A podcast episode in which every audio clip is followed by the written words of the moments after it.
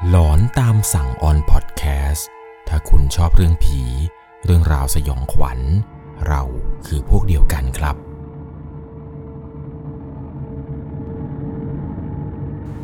สวัสดีครับทุกๆคนครับ ขอต้อนรับเข้าสู่หลอนตามสั่ง อยู่กับผมครับ 1 1 LC เรื่องราวความสยองขวัญใน EP นี้นะครับ เป็นอีกหนึ่งประสบการณ์ของผู้ฟังทางบ้านที่ได้ฟังมาจากคุณลุง ประสบการณ์ในครั้งนี้เนี่ยผมต้องพาทุกคนย้อนกลับไปเมื่อประมาณ 50 กว่าปีก่อน สมัยที่คุณลุงของเขาครับ ตัดสินใจไปซื้อโรงงานแห่งหนึ่ง ที่จังหวัดสุพรรณบุรี ก็ต้องบอกตามตรงครับว่าเรื่องราวเรื่องนี้เนี่ยมีความน่ากลัวระดับ 11กะโหลกเต็ม 10 เลยแหละครับ ที่ผมเกินมาให้หนึ่งกะโหลกเพราะว่าเรื่องราวเรื่องนี้เนี่ยตอนผมได้อ่านคร่าวๆแล้ว ผมรู้สึกขนลุกมากๆครับ เหมือนผมจะเคยสัญญากับผู้ฟังทางบ้านไปว่า เดี๋ยวผมจะหาเรื่องราวที่เป็นเรื่องราวความหลอน11กะโหลกเนี่ยมาให้ฟัง ได้ฟังกันแล้วนะครับ ในวันนี้ EP นี้เนี่ยบอกตามตรงเลยครับ ทั้งความสยดสยอง ทั้งความน่ากลัว มาในแบบครบรถเลยนะครับ ยังไงแล้วนะครับ ก่อนจะเข้าไปรับชมรับฟังในเรื่องราวในวันนี้เนี่ยจะต้องใช้วิจารณญาณในการรับชมรับฟังกันให้ดีๆ โดยเรื่องราวในวันนี้ครับ ถูกส่งมาจากผู้ฟังทางบ้านท่านหนึ่ง ชื่อว่าคุณแจ็คนามสมมุติ คุณแจ็คเนี่ยบอกกับผมครับว่าเหตุการณ์ที่จะเล่าให้ฟังในต่อไปนี้เนี่ยเป็นเหตุการณ์ที่เกิดขึ้นจริงร้อยเปอร์เซ็นต์เป็นเรื่องที่เขาได้ฟังมาจากคุณลุงของเขา ย้อนกลับไปเมื่อประมาณ 50 ปีก่อน คุณลุงของเขาครับ ในตอนนั้นเนี่ยได้มีการติดต่อจะซื้อโรงงาน เป็นโรงงานแห่งหนึ่งครับที่จังหวัดสุพรรณบุรีลุงเองเนี่ยเดินทางไปดูโรงงานด้วยตัวแกเองเลยในสมัยนั้น ด้วยความที่ว่าการเดินทางอะไรต่างๆ กว่าจะไปถึงที่โรงงานเนี่ย มันก็ไม่ได้สะดวกสบายเหมือนกับในสมัยนี้ สมัยก่อนเนี่ยกว่าจะไปถึงโรงงานนะครับ การเดินทางอะไรต่างๆ เนี่ยเรียกได้ว่าลำบากมากๆ ทั้งถนนเอ่ยทั้งยานพาหนะอะไรต่างๆ ที่จะพาไปเอ่ยอะไรรวมไปถึงนู่นนี่นั่นอะไรต่างๆ ในสมัยนั้นเนี่ย มันก็ค่อนข้างที่จะทุรกันดารพอสมควร เนื่องจากว่าที่ตั้งของโรงงานนี้ครับ ที่เขาประกาศขายเนี่ย มันไม่ได้ตั้งอยู่ในพื้นที่ชุมชน มันอยู่ห่างจากตัวเมืองออกไป กว่าจะเดินทางไปถึงที่โรงงานเนี่ยก็ปาไปประมาณ5โมงเย็นแล้ว โดยโรงงานแห่งนี้ มันเคยเป็นโรงงานวุ้นเส้นขนาดใหญ่ ที่มีพื้นที่กว้างมากๆ แล้วก็ค่อนข้างที่จะร่มรื่น คุณลุงเนี่ยพอมาเห็นที่นี่ครับ แกเนี่ยรู้สึกชอบมากๆ โดยเฉพาะส่วนหน้าสุดของโรงงาน บริเวณโรงงานครับด้านหน้า จะมีสระบัวขนาดครึ่งสนามฟุตบอล และตรงกลางสระเนี่ยจะมีบ้าน คล้ายๆกับเป็นศาลากลางน้ำมีขนาดประมาณ3คูณ3เมตร ตั้งอยู่ตรงกลางสระบัว หลังจากที่แกมาถึงครับ เจ้าของโรงงานที่เป็นเจ้าของเดิมเนี่ยก็พาแกเดินดูรอบๆโรงงาน บริเวณตรงนี้จะเป็นตำแหน่งในการผลิตวุ้นเส้นในการทำนู่นทำนี่อะไรต่างๆ พาทัวร์รอบโรงงานเลยแหละครับ พื่อให้คุณลุงเนี่ยตัดสินใจได้ง่าย ๆ ว่าถ้าเกิดจะซื้อโรงงานนี้ มันจะต้องทำอะไรตรงไหนเพิ่มเติมนู่นนี่นั่นอะไรยังไง แกเนี่ยเดินสำรวจอยู่นาน เลยตัดสินใจครับว่า จะตอบตกลงที่จะซื้อที่นี่ แต่ว่าแกเนี่ยตั้งใจเอาไว้ครับ ว่าเดี๋ยววันพรุ่งนี้เนี่ยจะเดินทางกลับไปที่สมุทรสาคร เพื่อไปบอกคุณย่า ให้นำเงินเนี่ยมาซื้อ แต่เนื่องจากว่า การเดินทางมาถึงที่สุพรรณบุรีในครั้งนี้เนี่ย คือมันก็เย็นมากแล้วครับทำให้ไม่มีรถเนี่ยกลับไป ตอนแรกเนี่ยทางเจ้าของโรงงานก็เสนอว่า จะไปส่งที่โรงแรม แต่คุณลุงเองเนี่ยแกบอกว่า แกไม่อยากนอนโรงแรม แกจะขอค้างที่ศาลากลางสระตรงบริเวณบ่อบัวตรงหน้าโรงงานเนี่ย ขอค้างที่นี่ได้ไหม เพราะเนื่องจากว่าที่นี่มันสวยครับ บรรยากาศก็ดี แกเลยอยากจะขอค้างคืนที่นี่ ตอนแรกครับ ทางเจ้าของโรงงานเนี่ย ก็ดูมีปฏิกิริยาแปลกๆ เหมือนไม่อยากให้ค้างแต่ลุงแกเนี่ยก็ลบเล้าครับ บอกว่าผมขอนอนคืนนึงนะ ผมขอดูตอนกลางคืนหน่อยว่ามันเป็นยังไงบ้าง เผื่อบางทีแล้วเนี่ยยังไง ผมอาจจะได้นอนที่โรงงานแห่งนี้นี่แหละ อาจจะไปสร้างบ้านหลังเล็ก ๆ อยู่ตรงท้ายโรงงาน ผมขอนอนเถอะนะคุณนะนะ ถือว่าผมขอก็แล้วกัน ไหนๆแล้วเนี่ยผมก็จะซื้อที่นี่ ผมขอลองนอนค้างสักคืนเถอะจะเป็นอะไรไป เจ้าของโรงงานครับ แกก็ดูปีปฏิกิริยาที่แบบไม่อยากจะให้นอนเลย แกบอกว่าผมไปส่งที่โรงแรมดีกว่า เดี๋ยวผมเปิดโรงแรมให้ โรงแรมแถวนี้ก็มี นอนสบายๆ อย่านอนที่นี่เลย ที่นี่เนี่ยมันไม่สบาย มันไม่มีเครื่องทำน้ำอุ่นไม่มีอะไรเหมือนโรงแรมนะ แต่ลุงแกนี่แหละครับ ด้วยความที่เป็นคนหัวดื้อ แกบอกผมขอนอนเถอะ ขอแล้วขออีกครับ จนกระทั่งเจ้าของโรงงานเนี่ย แกทนความรบเร้าของลุงไม่ไหวครับ ก็เลยบอกว่าอะอะก็ได้ หลังจากนั้นครับเจ้าของโรงงานเนี่ยแกก็เลยพาลุงไปซื้อพวกเครื่องดื่ม พวกอาหาร พวกของอะไรต่างๆ เพื่อเป็นเสบียงให้แกเผื่อบางทีว่ากลางคืนเนี่ยลุงแกจะหิว หลังจากไปซื้อพวกเครื่องดื่มอาหารอะไรเสร็จแล้ว เจ้าของโรงงานก็มาส่งครับ มาส่งอย่างที่โรงงาน ก่อนจะกลับครับ เจ้าของโรงงานเนี่ยได้พูดกับลุงครับว่าเฮียถ้ากลางดึกมีอะไรแปลกๆอย่าทักนะเฮีย เฮียทำเป็นไม่ได้ยินไปเลย ไม่ว่าจะเสียง จะกลิ่น เงียบเอาไว้ทุกอย่างมันจะดีเองนะเฮีย ตอนนั้นครับลุงแกเนี่ยก็เดินมาแล้วแกก็พูดว่า เฮ้ย อย่าอ้ำกันดิเอ้ย แค่นี้เองไม่ต้องมาอ้ำผมหรอก แล้วแกก็หัวเราะลั่นเลยครับ แต่ทางเจ้าของโรงงานเนี่ย ดูจากแววตา สายตาอะไรต่างๆ ที่มองที่ลุงแล้ว ดูจริงจังมากครับ ตัวลุงเองเนี่ยพอได้เห็น ก็แทบจะหยุดขำเลยแหละครับ ได้แต่ตอบปากรับคำไปครับว่า ครับครับครับผมจะพยายามเงียบไว้นะครับ ไม่เป็นไรไม่เป็นไร ผมไม่ได้กลัวอะไรมากมาย เรื่องแบบนี้เนี่ยผมชินแล้ว หลังจากนั้นครับเจ้าของโรงงานเนี่ย แกก็ยังนิ่งๆครับ แกก็เลยบอกกับลุงไปว่า งั้นผมขอตัวก่อนนะครับ หลังจากนั้นเนี่ยแกก็เดินขึ้นรถครับ แล้วก็ขับออกไป ทั้งโรงงานครับพื้นที่ตรงนี้เนี่ยหลายไร่ มีเพียงแค่ลุงของเขานี่แหละครับ ที่อยู่ท่ามกลางโรงงานตอนกลางคืน ด้วยความที่ว่าโรงงานนี้ครับ มันก็ยังพอมีไฟมีอะไรต่างๆ อยู่ เขาก็เปิดอยู่บริเวณรอบๆ ลุงแกเนี่ยก็ค่อยๆเดินเข้ามาเอาของอะไรต่างๆ ไปวางไว้ตรงกลางศาลา หลังจากนั้นครับ ลุงเนี่ยก็กางพวกอาหารอะไรที่เพิ่งจะซื้อมา แกะนู่นแกะนี่กินแล้วก็ดื่มเครื่องดื่มเย็นๆไป นั่งกินนั่งมองดูวิวครับบ่อสะบัวตรงนี้เนี่ยมันดูกว้างมากๆ แถมมองไปเนี่ยสุดลูกหูลูกตาเนี่ยครับบรรยากาศรอบๆเนี่ยมันก็ดีกลางค่ำกลางคืนเนี่ยมันแทบจะไม่มีเสียงรถเสียงลาอะไรเลย มีแต่เสียงธรรมชาติครับ เสียงพวกจิ้งหรีดเลไลนู่นนี่นั่นอะไรต่างๆ ร้องระงมกัน ลุงแกเนี่ยได้แต่บอกกับตัวเองครับว่า อยากจะให้ถึงพรุ่งนี้เช้าไวๆอยากจะเห็นแสงพระอาทิตย์เนี่ยมันขึ้นมาบริเวณโรงงานตรงนี้ จะได้รีบนั่งรถไปขอเงินคุณย่ามา ซื้อโรงงานแห่งนี้ให้มันจบๆไปสักที หลังจากที่แกกินแกดื่มอะไรเสร็จเรียบร้อยครับ แกเนี่ยก็เข้าหลับเข้านอนไป กลางดึกในค่ำคืนนี้ครับ ไม่แน่ใจว่ากี่โมง ในขณะที่ลุงแกเนี่ยเข้านอนไปแล้ว แกรู้สึกเหมือนกับว่า มันมีมือนิ่มๆครับ มาสัมผัสตามแขน ตามขา ตอนนั้นเนี่ยแกเข้าใจว่าตัวเองเนี่ยอาจจะคิดมากไป ทุกครั้งที่ว่าแกมีความรู้สึกว่ามีใครเนี่ยมาจับบริเวณแขนของแก แกก็จะสะบัดครับ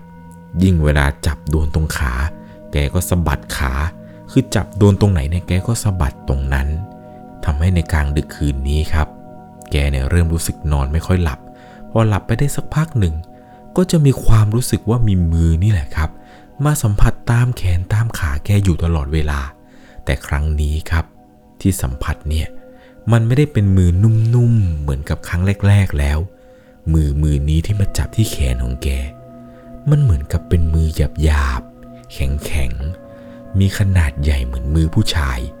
และที่สำคัญครับรอบนี้เนี่ยไม่ได้แค่มาจับจับแล้วนะครับ มือที่หยาบหยาบๆแข็งนี้ มันบีบแขนแก มันบีบแขนแกแรงมากๆ จนแกเนี่ยเริ่มรู้สึกเจ็บ จนสุดท้ายแกทนไม่ไหวครับ เพราะว่าไอตอนที่มือนี้มันบีบแขนแกเนี่ยแกทนความเจ็บนี้ไม่ได้ แกเนี่ยก็สะบัดมือครับ จนกระทั่งมือแกเนี่ย ไปชนเข้ากับอะไรสักอย่างหนึ่ง ตอนนั้นเนี่ยแกตกใจมากครับ แกก็เลยรีบลืมตาขึ้นมามอง พอมองดูบริเวณนั้นเนี่ยที่แกนอนอยู่ มันก็ไม่มีอะไรทั้งสิ้นเลยแหละครับทำให้แกเนี่ยตกใจมาก แล้วก็มองดูตรงแขนของแกที่แกโดนบีบนี่แหละครับ มันมีรอยแบบเป็นรอยช้ำๆ เป็นรอยนิ้วมืออย่างเงี้ยครับ นิ้วชี้นิ้วกลางนิ้วก้อยแล้วก็นิ้วโป้งเนี่ย บีบเข้าที่แขนของแก แล้วไอ้รอยรอยมือนี้เนี่ย เหมือนกับจะมีน้ำเปียกๆครับ เต็มบริเวณข้อมือของแกที่แกโดนสัมผัส ซึ่งในตอนนั้นเนี่ยแกตกใจมากครับ แกก็เอามืออีกข้างหนึ่งนี่แหละครับ มาลูดน้ำที่ติดตรงแขนแก แล้วแกก็เอามาดมครับ ปรากฏว่าไอ้น้ำที่มันติดอยู่ตรงแขนแกนี้เนี่ย มันมีกลิ่นเหม็นแบบเหม็นเน่าๆ ซึ่งเหม็นเหมือนกับเป็นกลิ่นหนูตาย ตอนนั้นเนี่ยแกคิดในใจว่าอย่าบอกนะว่าหนูมาแทะแขนแก ลุงแกเป็นคนค่อนข้างที่จะหลับนิ่งแล้วก็หลับลึก แกเนี่ยงงมากครับ ว่าทำไมแขนของแกเนี่ยถึงเปียก มองดูเวลาในตอนนั้น ก็เป็นเวลาประมาณตีสามกว่า ซึ่งทางเจ้าของโรงงานครับ ได้บอกกับลุงเอาไว้ว่า เดี๋ยวเวลาตีห้าจะให้คนเนี่ยมารับที่โรงงาน แล้วไปส่งที่บขส ลุงแกเนี่ยด้วยความที่ว่าพอมองดูเวลาครับ ตอนนั้นเนี่ยก็ตีสามแกก็คิดในใจครับว่าตีสามตีสี่ตีห้าอีกไม่กี่ชั่วโมงเนี่ยมันก็จะถึงเวลาที่เขาเนี่ยจะมารับแกออกไปแล้ว แกก็เลยคิดว่างั้นไม่นอนต่อดีกว่า ส่วนหนึ่งเนี่ยแกกลัวเรื่องที่ว่าโดนหนูมากัดแขนอีก แกก็เลยลุกมานั่งสูบบุหรี่ฆ่าเวลาไป นั่งดูนู่นดูนี่ครับ คิดเรื่องนู้นเรื่องนี้ไปเรื่อย สุดท้ายเนี่ยแกวกมาคิดสงสัยกับคำพูดของเจ้าของโรงงาน ที่แกพูดทิ้งท้ายเอาไว้ ถ้าได้ยินเสียง ได้กลิ่น ให้เงียบเอาไว้ และทุกอย่างจะดีเอง แกก็กำลังนั่งสูบบุหรี่ แล้วแกก็กำลังคิดนู่นคิดนี่อะไรไกลไปเรื่อยจนกระทั่งครับในขณะที่แกเนี่ยกำลังนั่งคิดอยู่นี้ มันก็มีเหมือนกับเป็นเสียง เป็นเสียงคล้ายๆกับคนเนี่ยขึ้นมาจากน้ำ เสียงนี้เนี่ยดังมาจากทางหลังศาลา เป็นเสียงเหมือนกับว่าเวลาเราเนี่ยตัวเปียกๆขึ้นจากน้ำอะครับ มันจะมีเสียงที่แบบผมบอกไม่ถูกเหมือนกันว่าเขาเรียกว่าเสียงอะไรประมาณยังไง ก็คือเป็นเสียงเหมือนกับมีคนเนี่ยเพิ่งจะขึ้นมาจากบอร์ดที่อยู่บริเวณหลังศาลานี่แหละครับ ตอนแรกเนี่ยแกคิดว่าเป็นเสียงปลาในบ่อ แกก็เลยไม่ได้คิดอะไร สักครู่เดียวเท่านั้นแหละครับ มันมีกลิ่นกลิ่นหนึ่งลอยตามลมมา ซึ่งลุงเนี่ยเมื่อได้กลิ่นนี้ครับ ก็จำได้ว่า กลิ่นนี้เนี่ยมันเป็นกลิ่นเดียวกันกับที่แกเนี่ยเอามือไปลูดแขนตัวเองแล้วมาดมไอตอนที่แกคิดว่าแกโดนหนูแทะนั่นแหละครับกลิ่นเน่าเนี่ยเป็นกลิ่นเดียวกันเลยกลิ่นที่โชยมาแล้วก็กลิ่นที่มันติดกับน้ำที่แขนแก ตอนนั้นเนี่ยลุงยังไม่ทันได้คิดอะไรต่อ ก็ได้ยินเสียงเป็นเหมือนกับเสียงคนร้องไห้สะอึกสะอื้นเป็นเสียงดังแบบ ตอนนั้นเนี่ยลุงแกตกใจ แกคิดสงสัยว่า มันอะไรวะเนี่ย นี่มันอะไรกันวะ แกก็เลยทำการเดินไปที่หลังศาลา เพื่อที่จะดูครับว่ามันเกิดอะไรขึ้น ตอนที่แกเดินไปเนี่ย แกก็เดินไปอย่างเงียบๆ เพื่อที่จะแอบดูครับ ว่ามันคืออะไรกัน แต่พอเมื่อแกไปถึง สิ่งที่ลุงเห็นเนี่ย เป็นภาพที่ลุงจะไม่มีวันลืมไปตลอดชีวิต สิ่งที่แกเห็นในตอนนั้น คือบริเวณหลังศาลา มันมีก้อนเนื้อครับ กองอยู่ตรงนั้น ถ้าใครนึกภาพไม่ออก ให้นึกภาพตามที่ผมบอกนะครับ ตอนที่ลุงแกไปเห็นเนี่ยเหมือนคล้ายๆ กับไอ้ก้อนเนื้อก้อนนี้ มันเหมือนกับพวกเวลาเราเอาหมูเอาเนื้ออะไรต่างๆ นี่แหละครับ จับใส่กระด้งแล้วไปถ่วงน้ำแล้วศพเนี่ยมันก็จะขึ้นอืดเป็นกองแบบกองก้อนเนื้อใหญ่ ๆ เลยครับ อยู่ตรงนั้นเนี่ยสองกอง แกก็พยายามมองดูให้ชัดๆครับ ว่าไอ้กองก้อนเนื้อของแกที่แกเห็นเนี่ย มันคืออะไร แกก็มองดูครับพยายามเพ่งดูแล้วเพ่งดูอีก ก็ได้เห็นครับว่าไอ้กองก้อนเนื้อที่แกเห็นเนี่ยมันคือร่างของคนสองคนครับ ที่ร่างเนี่ยมันขึ้นอืดจนตัวเนี่ยครับ แตกจนแบบเนื้อเนี่ยเละเทะไปหมดลุงแกได้เห็นคือเป็นร่างของคนสองคนครับ อยู่ในสภาพเดียวกัน มันเน่าแล้วมันก็เหม็นมากๆ จุดที่แกเห็นเนี่ยคือทั้งหัว ทั้งแขน ทั้งขา ทั้งก้อนเนื้ออะไรเนี่ย มันอยู่รวมๆกันอยู่ตรงกองก้อนเนื้อที่แกเห็นตอนนั้น แกมองมองๆดูแล้วครับ สิ่งที่แกเห็นเนี่ย แกรู้เลยว่า มันน่าจะเป็นร่างของผู้ชายคนหนึ่งแล้วก็ร่างของผู้หญิงคนหนึ่ง เพราะว่าไอ้กองก้อนเนื้อครับ จุดจุดหนึ่งที่แกเห็นเป็นหัวคนเนี่ย มันเป็นผมสั้นๆ แล้วก็อีกก้อนหนึ่งครับ มันจะเป็นหัวกระโหลกของคนที่มีผมยาวๆแบบยาวแบบแผ่กระจายเต็มพื้นเลย ลักษณะที่เห็นตอนนั้นคือหัวทั้งสองเนี่ยนะครับ หันหน้าชนกัน แล้วก็ร้องไห้สะอึกสะอื้นครับ ร้องว่าช่วยด้วย ช่วยด้วย ช่วยที ช่วยด้วย ช่วยที เสียงนี้เนี่ยวนซ้ำไปซ้ำมาซ้ำมาซ้ำไป ตอนนั้นเนี่ยแกตกใจมากจนแกทำอะไรไม่ถูกเลยแหละครับ แล้วอยู่ดีๆเนี่ยหัวทั้งสองเนี่ย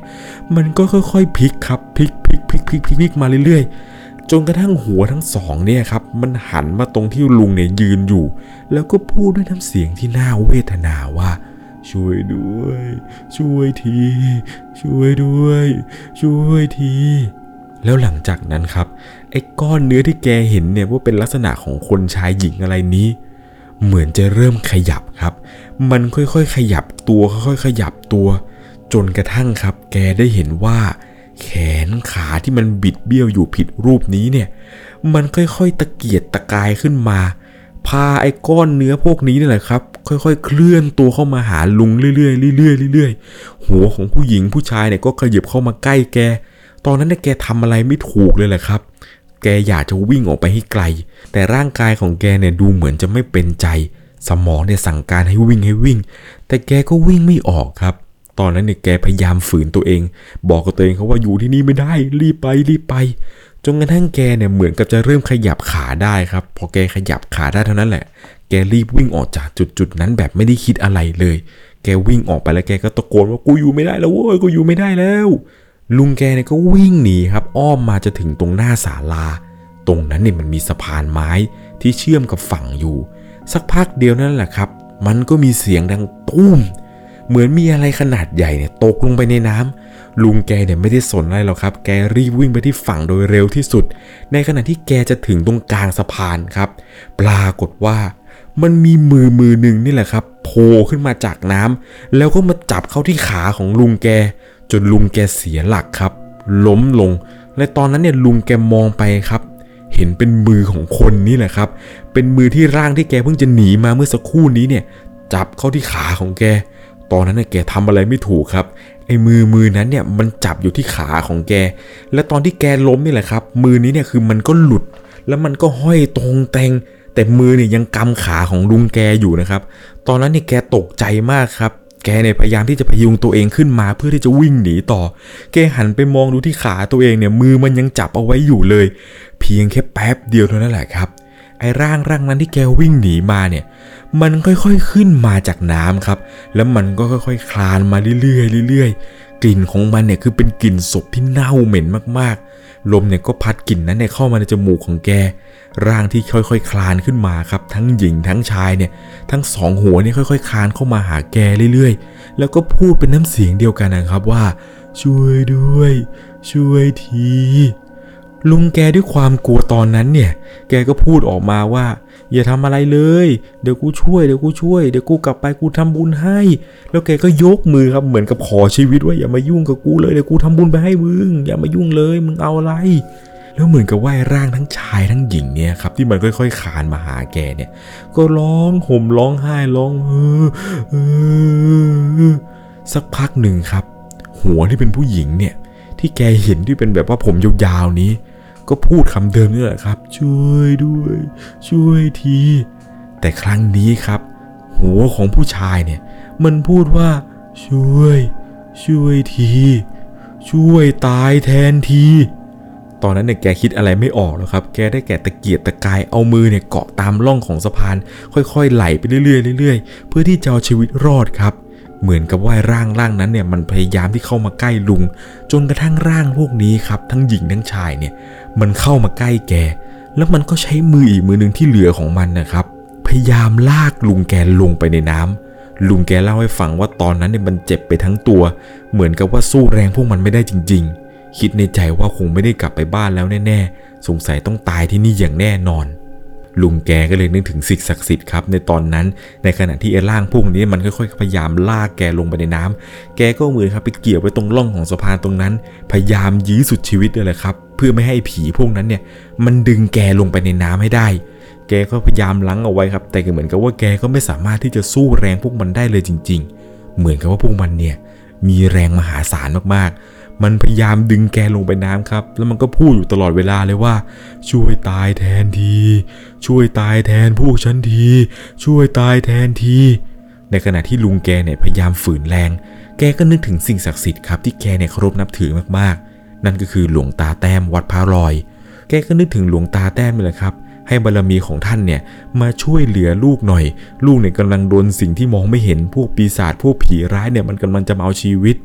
ในขณะที่แกกำลังนึกถึงอยู่นั้นครับ แกก็ปากก็พูดออกมา ขอให้บารมีหลวงตาแต้มมาช่วยลูกนู่นอะไรไป สักพักหนึ่งครับ ไอ้ร่างร่างนั้นที่มันพยายามดึงแกลงไปในน้ำเนี่ย ก็ค่อยๆ ปล่อยแก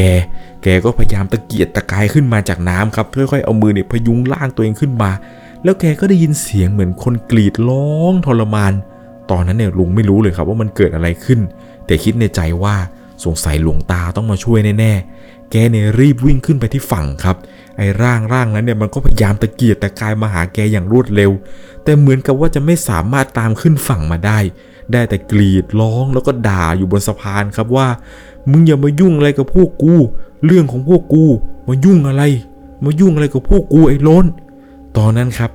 เสียงกรีดร้องเสียงคำด่าที่มันสะบดอยู่เนี่ย ดังกึกก้องไปทั่วโรงงาน ลุงแกตอนนั้นเนี่ยบอกตามตรงว่ามั่นใจมากๆ ว่าน่าจะเป็นหลวงตาเนี่ยมาช่วยแกไว้อย่างแน่นอน ตอนนั้นเนี่ยลุงไม่กล้าเข้าไปเก็บของครับ บนศาลาเนี่ยยังมีพวกเสื้อผ้าพวกอะไรต่างๆ ที่เป็นของส่วนตัวแกเนี่ยอยู่บนศาลานั้นอยู่เลย แกเนี่ยมันยืนอยู่ตรงนอกโรงงานครับ รออยู่ตรงหน้าโรงงานอยู่สักพักหนึ่งจนคนขับรถนี่แหละครับ มาถึงยังหน้าโรงงานในเวลาประมาณตีห้นาที พอมาถึงครับ แกก็เลยบอกคนขับรถครับว่า เข้าไปเก็บของเป็นเพื่อนหน่อย ตอนที่แกเข้ามาเก็บกับคนรถนี่แหละครับ คนรถก็ถามแกครับว่า มายืนทำไมตรงหน้าโรงงานนะครับเฮียเฮียตื่นไวจัง ผมกะว่าจะมาบีบแต่เรียกเฮียซะหน่อย ตอนนั้นครับลุงแกก็พูดว่ากูยังไม่ได้นอนเลย คนขับรถเนี่ยก็เหมือนจะรู้ครับ ว่าแกเนี่ยเจออะไร ขณะที่ลุงกำลังเก็บข้าวเก็บของเนี่ยครับ แกบอกว่ายังได้กลิ่นเหม็นเน่าเนี่ยลอยอยู่รอบๆตัวแกเลย หลังจากหยิบกระเป๋าหยิบอะไรเสร็จเรียบร้อยครับ ในขณะที่กำลังเดินทางกลับกันนี้ ระหว่างทางเนี่ยก็ได้เล่าให้กับคนขับรถฟัง คนขับรถเนี่ยก็ไม่ได้พูดอะไรครับ แต่คิดในใจว่า คนขับรถเนี่ยน่าจะรู้แล้วแหละครับ ว่าลุงแกเนี่ยเจออะไร ลุงก็เลยขอให้เล่าเรื่องว่ามันเกิดอะไรขึ้นกันแน่ที่โรงงานนี้ คนขับเนี่ยแกก็พูดประมาณว่า ถ้าผมเล่าแล้วเฮียอย่าบอกนะครับ ว่าได้ยินเรื่องนี้มาจากผม ลุงแกเนี่ยก็พยักหน้าครับ แล้วก็บอกว่าเออเออมึงเล่ามาเหอะ ถึงมึงไม่เล่าเนี่ยกูน่าจะเดาได้ว่ามันเกิดอะไรขึ้น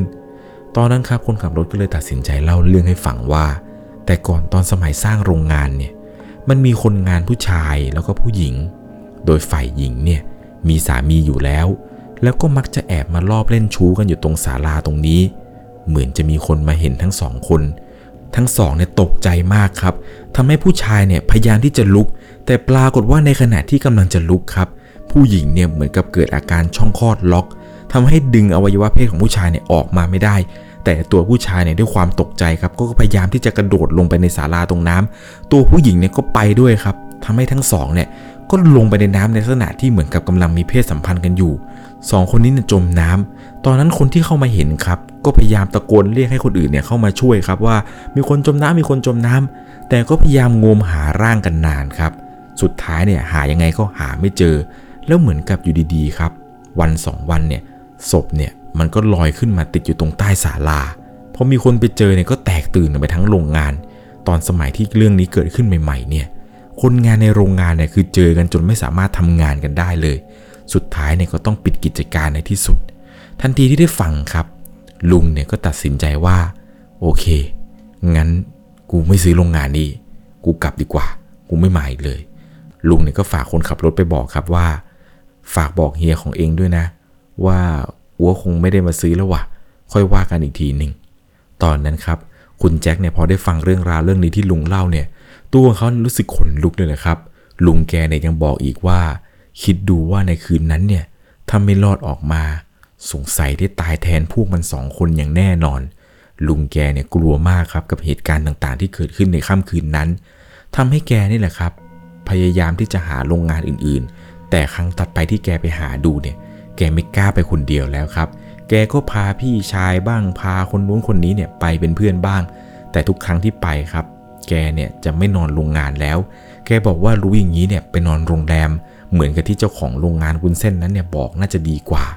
แกไม่คิดเลยแหละครับ ว่าเรื่องราวแบบนี้เนี่ยมันจะเกิดขึ้นกับแก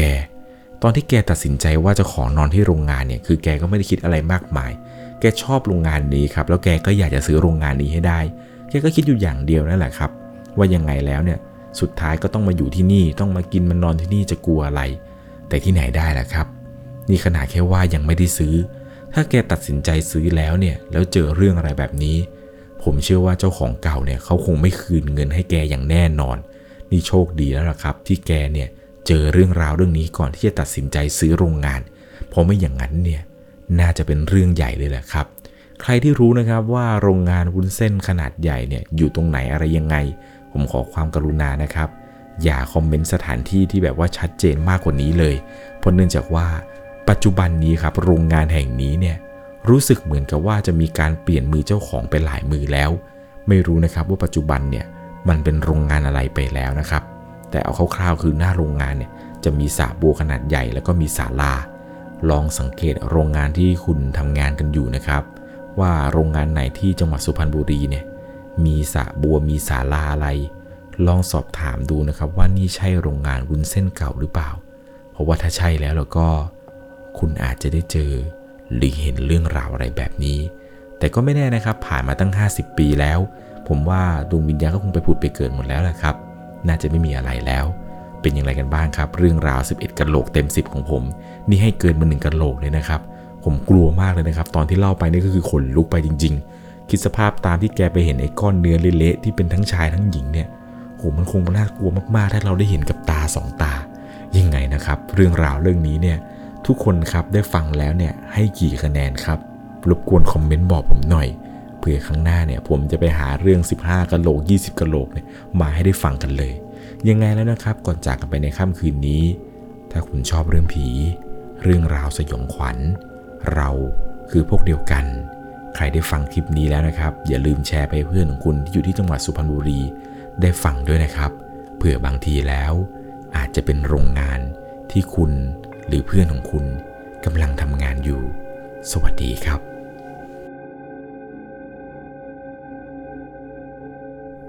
สามารถรับชมเรื่องราวหลอนๆเพิ่มเติม ได้ที่ YouTube Channel 1 LC ยังมีเรื่องราวหลอนๆที่เกิดขึ้นในบ้านเรา รอให้คุณนันได้รับชมอยู่นะครับ